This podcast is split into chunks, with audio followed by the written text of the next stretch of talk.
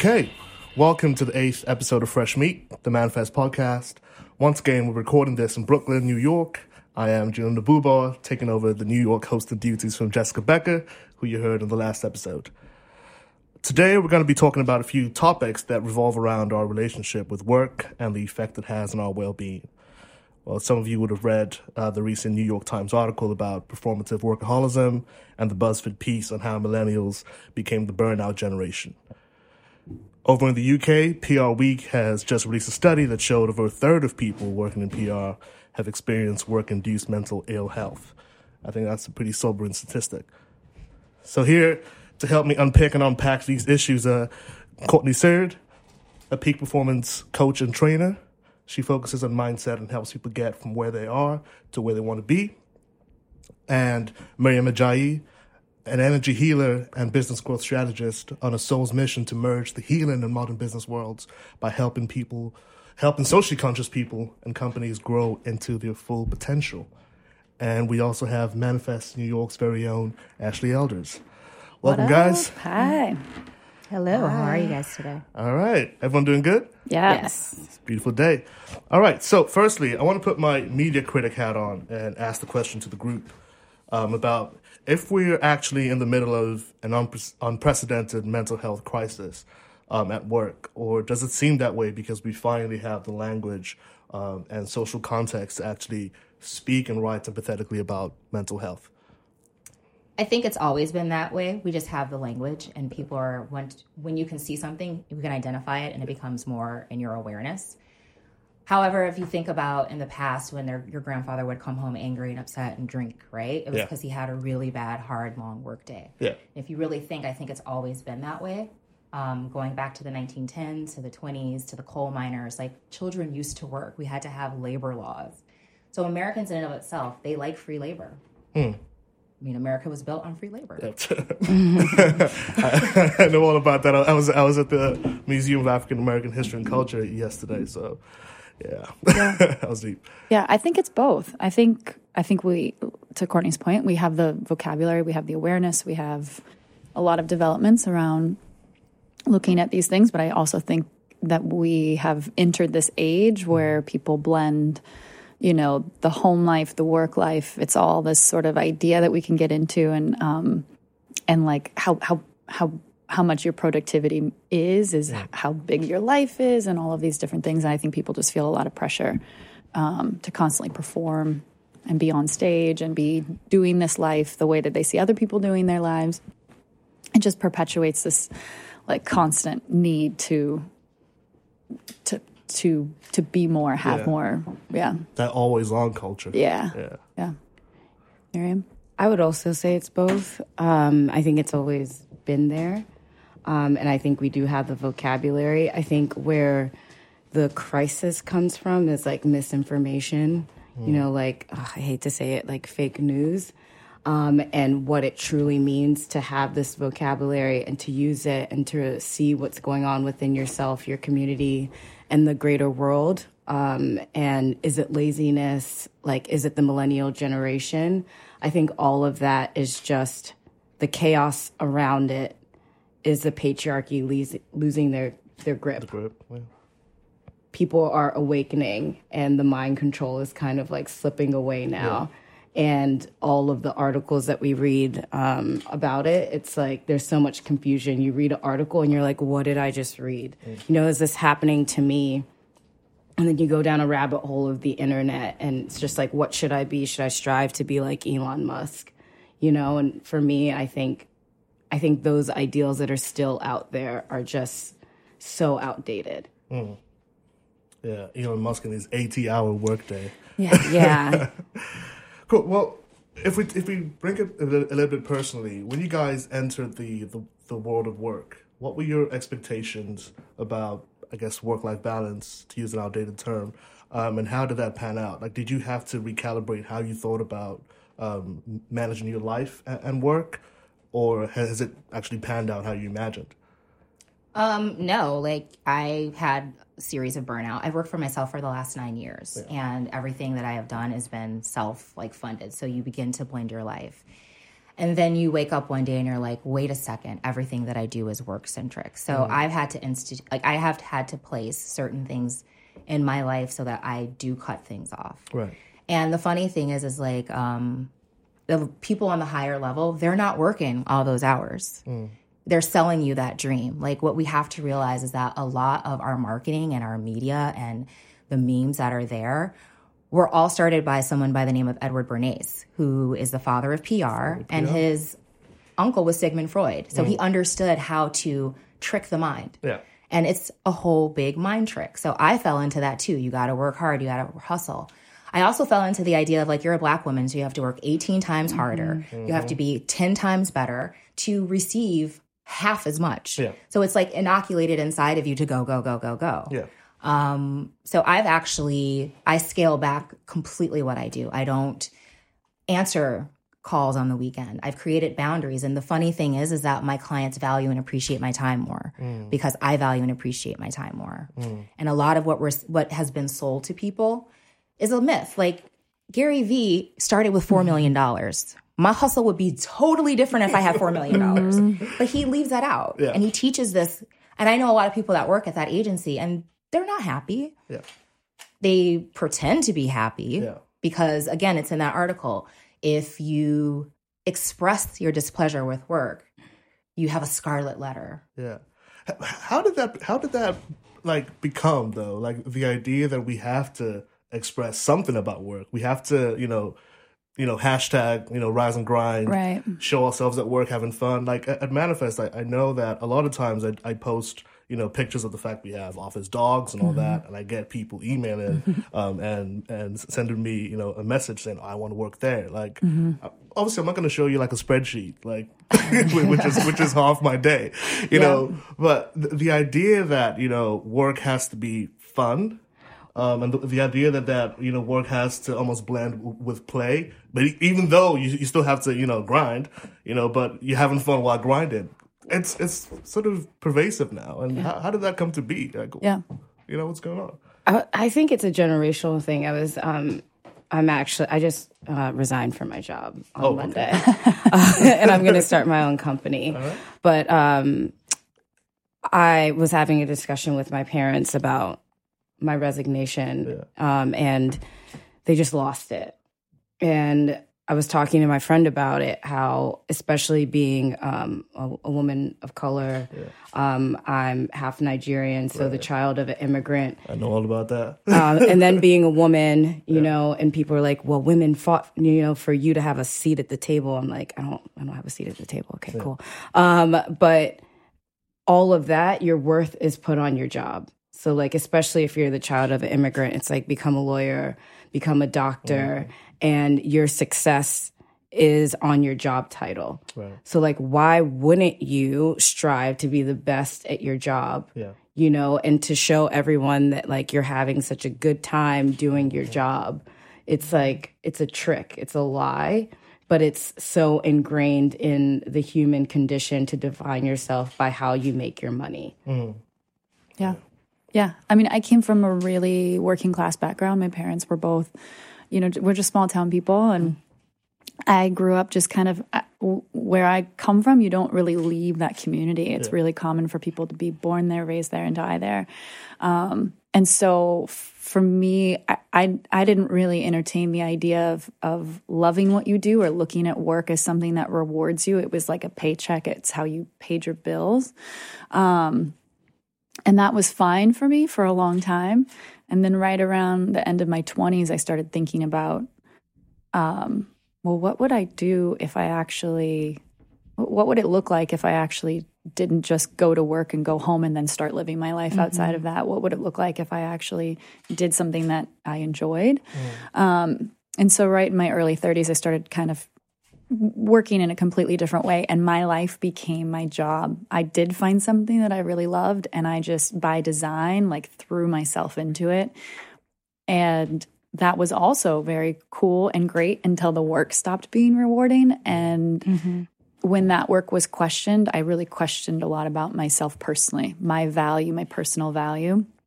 because I had blended the two so closely that I didn't know how to distinguish anymore. Um, and it and it really affected me on a on a deeply personal level where once the work had stopped being rewarding, I didn't know how to find fulfillment just being me. And I didn't even trust myself to like make decisions of what I was getting for lunch at that point. You know, everything yeah. just sort of became this really um, it, just, it created a lot of anxiety too. So I started developing different different mental health. Um, I don't want to say issues, but I guess concerns uh, when I when I hit when I after these four years of really investing myself in a career um, that started that wasn't rewarding anymore. Mm. Um, yeah, I had anxiety that I'd never had before, and just like all of these different um, struggles that I had never seen. Yeah, just jumping off that, I feel like we're being told to well, we're receiving messages about doing what we love and finding our passions, right?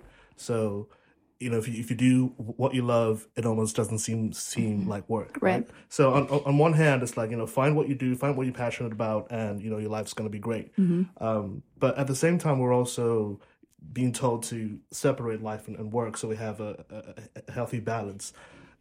Should, I mean, is it possible to, you know, really find something you're passionate about that is work and you know you throw yourself completely in you know without without burning out like the, the idea of you know doing something that you're passionate about is that is that possible with work or would it, would it always be work so this is the thing. My background is business operations, but for the last six years, I've spent my time studying neuroscience. Oh, okay. I'm a trainer of neurolinguistic programming. I'm a trainer of hypnosis. So I actually understand how the brain works, and everything that people are telling you to do is counterproductive of how the human mind actually oh. works. Man, let us know. So that's why there's dis-ease because there is no conscious unconscious congruency.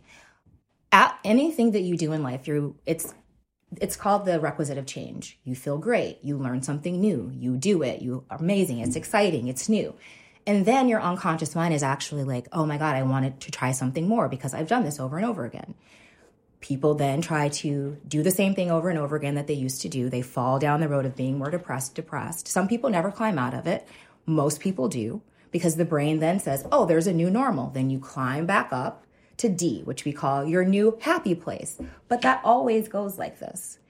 And that is the process of life and how the brain works. Like the unconscious mind, one of the prime directives is that it's goal seeking and it wants more and more and more. Right. So it doesn't mean that you're greedy, meaning actually, once you are really good at your job, the natural thing that is it wants you to become and build more. So a lot of things that they're telling people, go, go, go. It's a diminishing return. Your mind cannot, the human brain can't function and hold an idea past 90 minutes. So when people are working over and over and over and over again, they're actually not getting what they need from their brain. And the kind of going back to the whole like work fun thing, I was a part of that problem, right? I worked for a tech company in Seattle in the early 2000s. It was one of the first, what became, it was called social media, which actually was a word of mouth marketing, which became social media. And I remember sitting there with the two founders and I was like, yo, we got to get these kids to work. So what did I do? I went to Costco and bought all the food and we modeled what Microsoft did because Microsoft made millionaires. And once you got a job at Microsoft, you never left because they took care of your whole entire life. Yeah. So if you think of like the companies that started to pop up around that time, they started to pump that and anesthetize it. But it goes counterproductive to the mind or if I live on a esoteric as well as like a factual business thing. Mm. So you can call your mind also your spirit because there's your conscious mind, your unconscious mind, yeah. your higher self. It's completely counterproductive to what we're supposed to be doing. And again, it's brainwashing because there's 26 billionaires, right, in the world. Mm. And everybody's like, I can be this billionaire. No, you're not. but you work, and it's this aspirational society of mm. validation of outside of yourself that was been created, which actually is counterproductive to what your heart needs. If you're constantly looking for validation outside of yourself, you can't really gauge it because it's outside of you. Yeah. So it's just interesting to kind of watch this, like having being ignorant and not knowing, yeah. then knowing exactly what's going on. Yeah. And then realizing that a lot of these companies have behavioral scientists that work for them because they know what they're doing. They understand that our unconscious minds are signs and symbols and that we're all programmed to something mm. and that there's also archetypes in. They get it. Ogilvy has a cognitive behavior department. For what purpose? Because in order for you to want to buy something, you have to have lack. You have to feel like you don't yeah. aren't enough. And everyone in this world is lacking. It's aspirational. Like, I'm off of social media for the most part. Um, and that, what's that uh, on Netflix called You? It made me make my account private. And then I realized that I lost about 40 to 60 likes per view. And I was like, holy shit, this is messing up with my ego. This is messing up with like my value. Like, what is going on with this? So I started unpacking it with my coach. Like, I had a real good talk with him yesterday about this. And realizing that we have created a society of, again, out external validation. Mm-hmm. There's a 19 month waiting list for crane operators. Crane operators make six figures, but everybody wants to be a social media influencer. Mm-hmm. You interview mm-hmm. high school kids right now, they want to be an influencer or a gamer. Mm. We're about doctor, what about lawyer? But like, there's where's the honor in actually the fact that like building homes is honorable, building Hudson Yard is honorable. Like, we've lost all of that. I don't know. Tangent. over. Yeah. I know I know that at one point like for me too I definitely got caught up in like the output my hours logged was my value for myself. So even if I might have contributed to um, at the time I was doing events, activations, things like that. So even if I might have contributed five really good ideas for for us to do in the future and started building those out, for me, if I wasn't at the office, if I left the office before eight, I had this guilty like, ooh, I'm not working hard enough, even though what my my I can couldn't stop connecting my my um, my output of hours with my value for what I was giving the company. And I and it wasn't because necessarily anybody said it. I just felt I just had this pressure that that was how I proved my worth. Um, and that was also tied to like the salary I was getting paid. I felt like I I owed the company to put in these kind of hours to be worth the salary that they were paying me. Right. Dude, they be instilling that people. Yeah. Mind games. Yeah. And I I mean I honestly I'm an eternal optimist. I think that the tides are turning and I think what success looks like is changing. So if like we mentioned Elon Musk before, he's a billionaire. Is and Oprah's a billionaire of like I want to be like Oprah and Oprah nourishes her soul. She gives back. You know, she she reads all I feel like she's she reads more than anything that she's doing. And so she's reading and she's not necessarily like working, you know, and mm-hmm. like doing her podcast or doing her TV show or running her magazine. And for me, I think that when you look at an influencer in 10 years, it's going to be like, how happy does this person look, not just on superficial things? You know, and I try to share as much as my life as possible, like the highs and the lows, and like what lessons that I'm learning and like the growth that I'm experiencing, which is not as sexy and as appealing as like a very surface level, like I'm at a club, look at this bottle, and like hashtag ad with these gummy bears. But it's like that that fulfills me. Um, and I think can you find a job that you're you're passionate about? I think I was thinking about this this morning of like fuck passion, like find your purpose in this lifetime. Yeah. Um, and when you find your purpose, you'll find opportunities and jobs that will ignite a passion within you. But you're learning from that. And like Courtney said, you learn, you grow, you move on. You want to always be in like a perpetual state of growth towards your soul's purpose. Right. And so I think what a lot of millennials, when they talk about millennials burning out or being lazy or it's hard to get their attention, we just don't know what we want. Mm-hmm. And we see other people that know what they want and why they're here going after it. And it confuses you a little bit. And there is no roadmap, roadmap because our parents and their parents and their parents never went for what they wanted. Mm. You're conditioned not to, of like, you have to sacrifice because you have to pay bills. Yeah. And like, art doesn't get you money. Yeah. But on that though, because a lot of people listening would say that's great, um, but I- I'm stuck at, at a job that pays well, stresses me out, um, but it, it's it's actually you know okay, but yeah, they want to find something they're they're passionate about or something that that f- fulfills them. So is it possible? You know, with, with the fact that you got to pay bills, with the fact that it's difficult to find a new job, with the fact that you know tax, everything. Is it possible to to find fulfillment within the confines of you know this machine that demands so much of us and gives us so little? I think yes, and I also think people need to kind of not only redefine what they're doing at work, but so I go in and do a lot of trainings at companies, and they've been from Fortune 100s to small startups. A lot of this is a productivity problem. A lot of this is mm-hmm. a actual I'm getting work done problem. Like all that play is not allowing you to focus on what you want and need to do. We have a lot of people who are ineffective and inefficient. And a lot of times, if you actually buckle down and lock it up, lock up your phone, lock up your emails, institute series of productivity, people are happier because they're actually getting their work done. Why people aren't happy is because you're not getting things done. So incompletion in the unconscious mind creates anxiety. Mm-hmm. So you have all of these plates spinning in the air, right? Well, your unconscious mind is like, when you get some things done, you have peace. But it's also something that you what you were saying, um, the the value piece of like, oh, my parents, people don't know what they want. It's done it's done by design right? It's done 100% by design because if i give you 100000 um 100000 options it creates unload in the unconscious mind. So it actually creates confusion and it people into a perpetual state of stuck so what they've noticed is it used to be fight or flight but now we have a whole generation who stall Right. meaning they literally become gazelles and prey they don't know how to fight or flight because they're so overwhelmed with what's being done and it's done on purpose. Like I know for a fact because I studied the science behind it.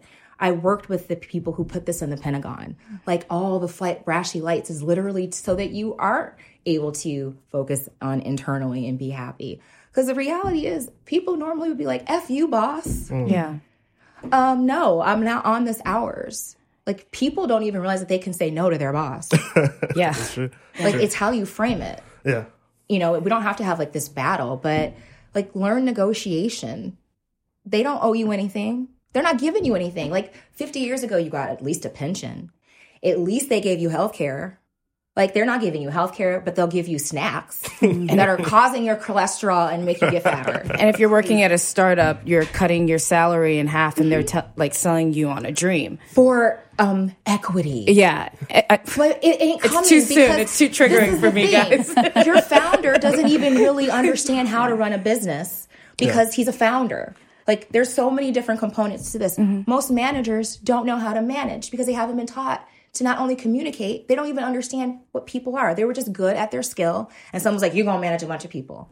And they talk to them like crap and they don't tell them what they want to them to expect. They tell them what they don't want to have it's a whole bunch of people who are uneducated and we have a mental emotional people that are like between 7 and 15 but working in adult bodies in the office mm-hmm. and it's, Exactly. i think it's funny because obviously I don't, i'm not in it i'm not triggered by it and i know the things that i that can be done to solve the problem it's like you said i'm an eternal optimist because there is a solution yeah. Right. but it's funny when I walk in and people are like, kittens, just kittens, just wrangling in that office. Like to me, WeWork is the biggest place to go. Is for hilarity. Ain't nobody get nothing done in there. Yeah. That's what I I was thinking about it the other day and I was just like change, like perpetual state of change, especially coming from a startup and I've worked at a trade association before. There's always change there. Change creates chaos and chaos equals control mm. For the owner, for the owner and for the managers. Yeah. And they're people that are obsessed with power and control.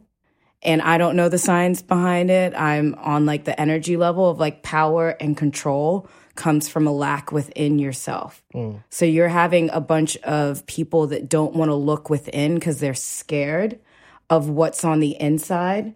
And there's a deep like unhappiness within themselves. So you look to control things around you. Yeah.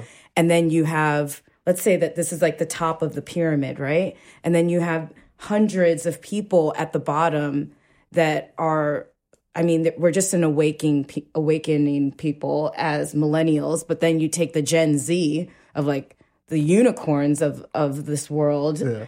of like, they are willing to go within. Like there's something deep down inside of like people as you get younger and younger now. but they're also like, unplugging too. yes, because there is a direct correlation between our massive outward projection and what's going on what's inside. internally. Yeah. There's no quiet. So if you don't have still and quiet, mm-hmm. you're not going to be able to grow. Mm. And again, like they're rejecting it. I have um, a client who's at a one of the like big social app firms. Mm.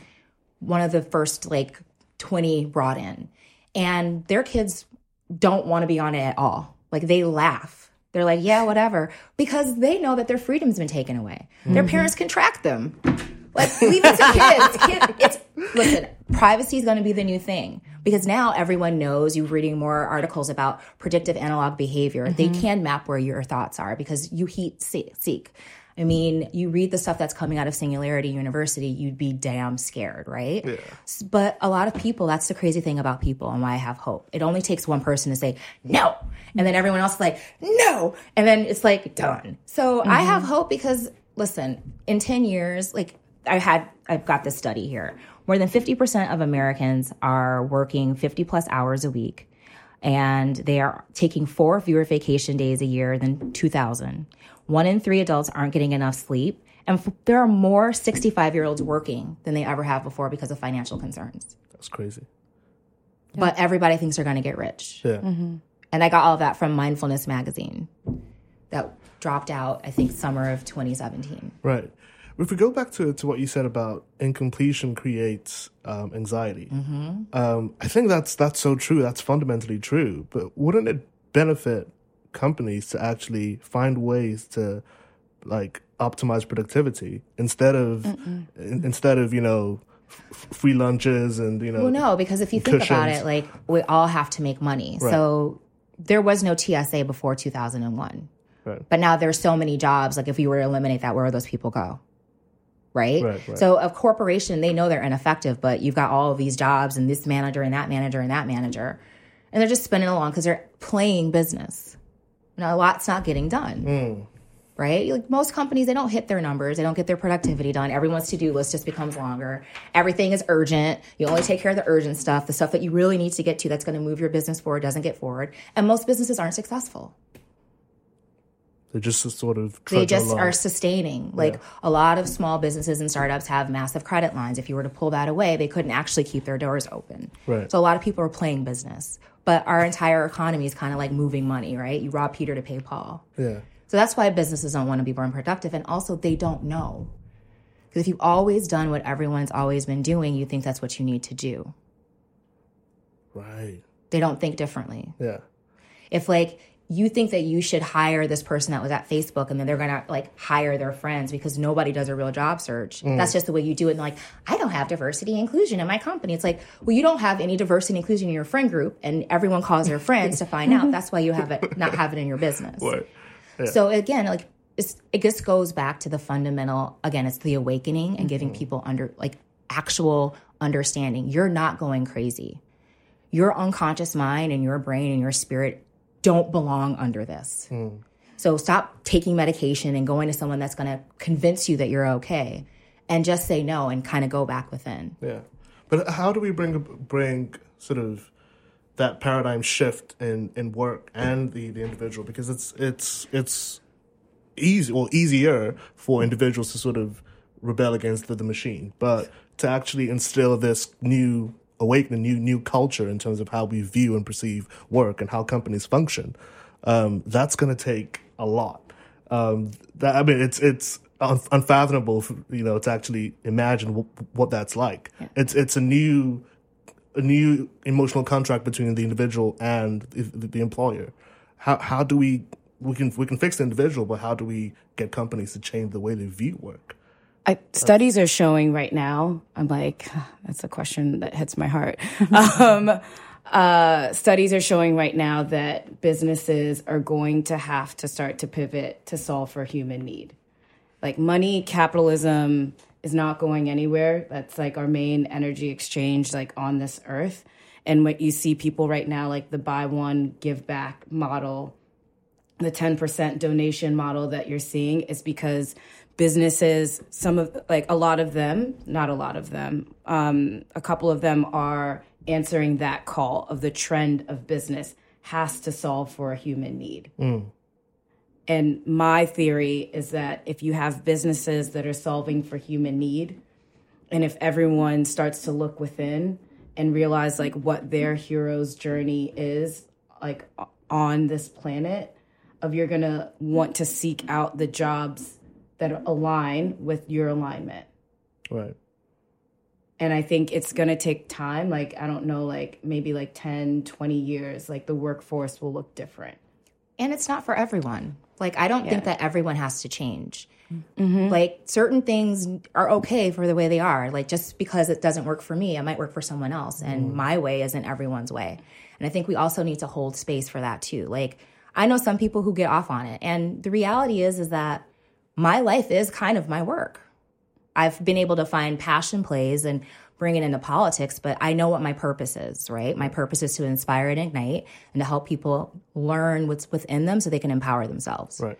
And Can I, do just that- ask, does, mm-hmm. does everyone have to have a purpose? Do you, do you believe that? Yes. And this is why, because if you go back again to like, we can talk about science, and I like to talk science when I, because I'm a very esoteric person, but that really is a hard sell in a business format.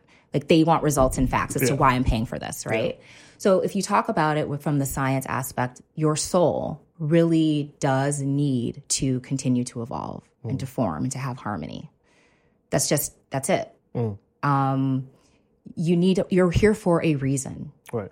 like you chose to be here and the dis-ease that you see is because people are caught up in the illusion of money and material rather than why am i here what's the contract what's my purpose for being here mm. and that was my thing i didn't see it like i've always somewhat been doing what i've been doing but it showed up and it looked very differently and once i actually kind of had that oh my God, this is why I'm here moment. And I can do this in 18 different avenues. Mm. But this is why I'm here. And it, I have to show up in every single avenue as this person because this is my purpose.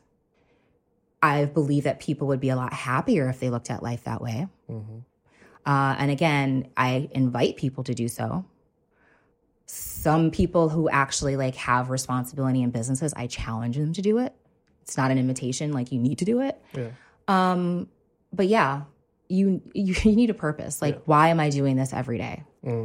And some your some people's purposes, but if it's just just to be happy, and if it's just to be happy, you would really evaluate like what is it I'm doing. Because I had a really bad accident in August of last year. I was hit by a drunk driver and my my life is my brain.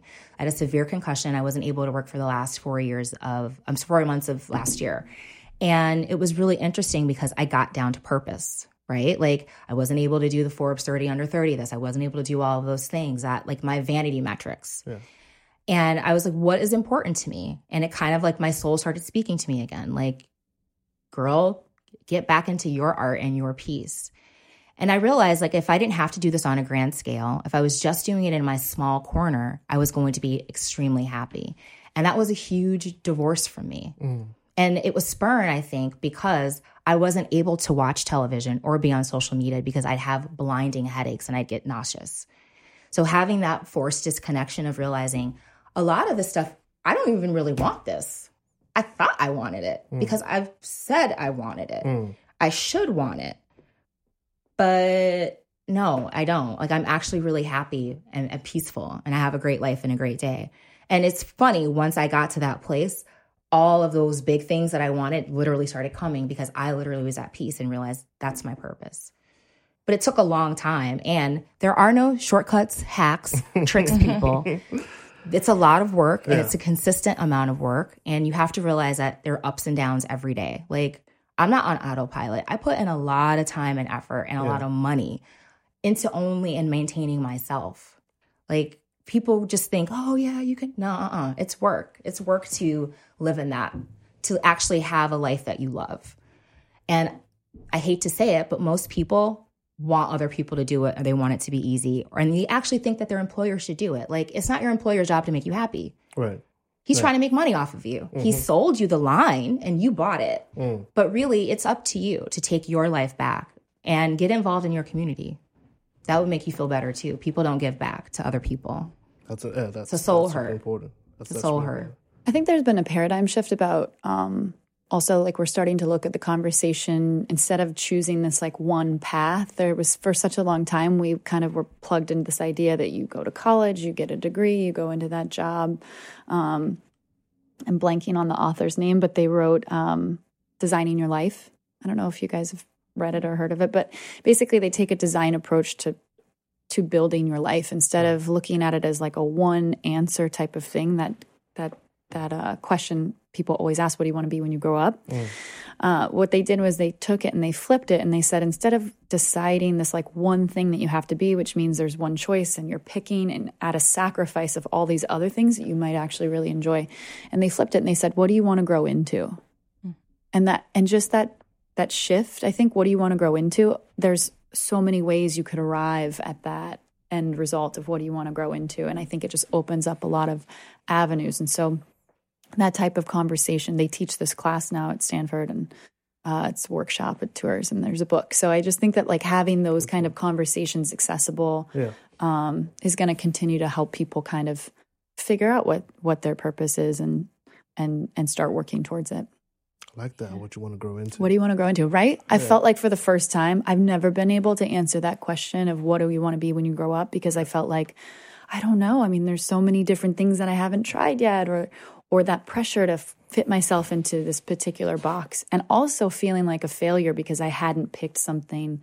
Um, I didn't go to university, so I didn't like hit that track. Mm. And it was always something that I like really steered away from it. Anytime somebody wanted to ask me, what do you want to grow up to, or what do you want to be when you grow up, or what do you, what do you want to do? Um, I hated that question, but what do you, what do you want to grow into? Uh, it feels full, it feels rich, and it feels exciting to think about. Yeah. And also, it, it, reminds me of what I see with with a few startups th- these days around sort of aligning um, a, a, very lofty purpose um, for the company um, and, tr- and trying to instill that into the uh, t- to the workers as well. So, so essentially, what I'm trying to ask is. Is it possible, or how do you define purpose in, in a capitalist society where we, we all agree that we're playing by the rules of we need to make enough money to survive, you know, have enough have enough to, you know, do our, you know, a holiday or mm-hmm. pensions and and all that. How do you find purpose that isn't, you know, ultimately about making money in, in some way? Um, the, there's folks that can check themselves out, out of the grid and say, you know, I don't need to be on the nine to five hustle. I don't need to, to work for, you know, a big Fortune 500 company. I can do my own thing, right? That's great. Mm-hmm. But for most of us, you know, we, we, we, we've entered this machine and it's hard to get off. Mm-hmm. But, but we still feel like we need to, well, not feel, we, we need to find purpose, you know, higher than, you know, our nine to five jobs. But how do we do that? You know, it's great to say, you know, this is my purpose in life. Um, but then, you know, you got to show up the next day to get that check. Like, you know, ask yourself what's important to you about. Yeah. So it's a called a values play. This is something yeah. that you can ask. Like, what's important to you about your job? Yeah. So I'll go to a client. What's important to you about living? Okay. What's important to you about life? And then whatever those things are, unconsciously, are what you spend your time on, and what matter to you. Yeah. So put it in. Like again, I'm gonna kind of push back on saying it's not your job. It's not your um, company's responsibility to make you happy. And I really think that people should not be looking for all of their passion in their work. We weren't put here to work. We're creative beings. Yeah. Yeah. Um, why are we like even trying to force people to find passion in their job? Like you're creative being. How about you just go to your job, do a good job, and then come out and do something else? Like whether it be knitting or why do you why what's this drive to fit you're still trying to fit into this mm. construct mm. i don't think so i think that a lot of people need to get more productive finish their stuff i call it do an hour of power where you shut everything off and you go actually eat the frog first do the hardest thing and then you'd actually realize that you have more time at your work and you yeah. can say no i'm not going to do this yeah. like oh, thank you you people are unorganized and disorganized and they have too many things going on and like a lot of it is self mastery. You're going to get, it's not anyone else's responsibility. So, you know, whether it be you write a book, you find a energy healer that works for you, you've got to start your own journey. Mm-hmm. There is no magic bullet, but it does start with one, as my one teacher always says, slow down. like haste makes waste. And that's why everyone's going, going, going, because you don't make decisions. So slow down, unplug, get within and say, what's going to make me happy? What's important to me about happiness? What's important to me about life? What's important to me about my job? And once you sit down and you start to ask yourself those questions, you'll get some more insight. Yeah. And don't, when you're doing it, don't write what you should write. Literally just sit there mm. and write what comes to yourself to you, because yeah. that's the unconscious mind buffering. Yeah. And that's the true you. Yeah. I think that's exactly like along the lines of what I was thinking of like getting real with yourself on like who are you, you know, and like what legacy do you want to li- like leave on this earth? And like if I'm writing like growth manager, you know, like on like what I want to be, you know, and I'm like, what is like what? Like a job title? And like when people write their manifestation list, they'll write down like specific things like a dollar amount, you know, or some sort of trip. And I'm like, what does that trip mean to you? Mm. A trip is travel. Okay, what does travel mean to you? Learning, growing, being a student. You know, it's like the core of that. At your job, if you submit an Excel sheet that's going, you like some sort of data that's going to help your mission and you're working for a social impact firm, if you sit down and part of who you are is to serve, are you not serving when you go to your job? Yeah. That's a good point. Do you, and so instead of like your purpose of like also a lot of um a lot of talk right now around being multi-purpose. So like I consider myself like multi-purpose. And then it's also not defining yourself like by what that day to day might look like. Mm. And again, like stop defining yourself by the work that you're doing. When I smile at someone on the street or you know, I I consider that service.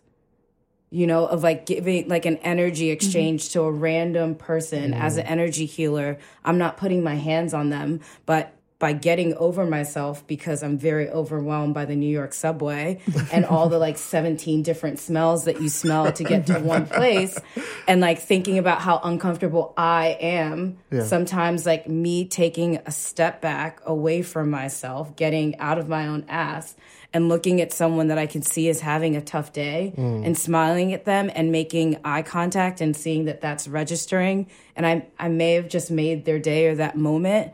I'm being of service, service. to something that's more than myself. Yeah. Can I flip it around a little bit um, and and ask what companies can do now um, to actually get people finding the, finding their purpose to to engender a, a happier, more productive, more um, purpose driven workplace? Because as we as we've said, you you, you can't rely on on an external factor to to, you know, to find your peace, to find your, your happiness. But a lot of us are in, in in nine to fives, and we need to make that transition to to, to happiness while doing Right. you know the the old old school way way of doing things. So how how can companies actually you know direct guide you know engender that that change with the people that work for them? They could institute policies of, you know, we don't have contact over the weekends. Right. after a certain amount of time maybe it's 7.30 or 8 we don't respond. I have a lot of my ceos where i make them write the emails out. You get it out of your head. You can't hit send until the morning. Mm.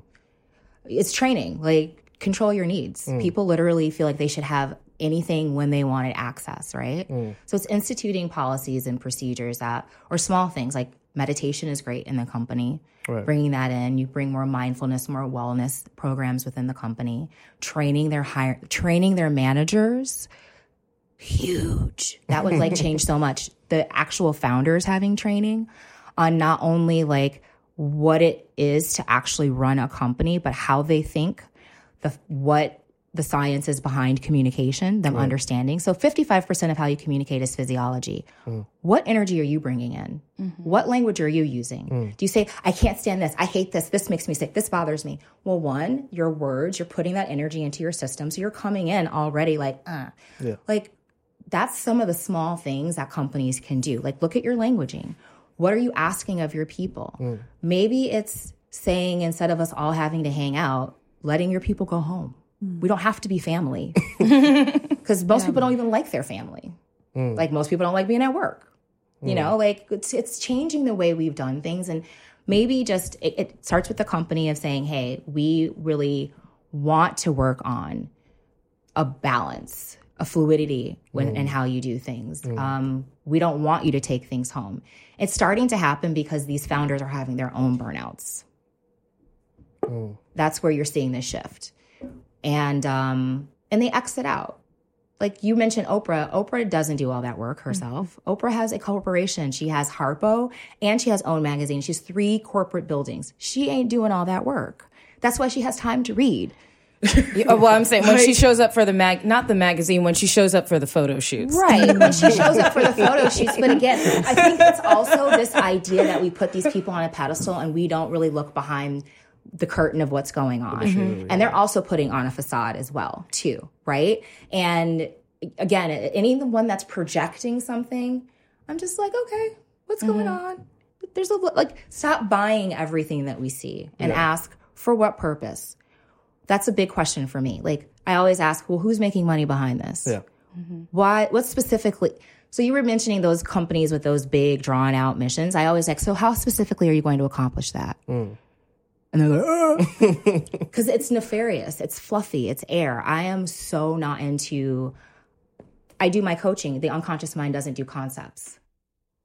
Like you're doing all this airy fairy stuff again to create hypnotism, Right. to get people to buy your magic show of of working all the time.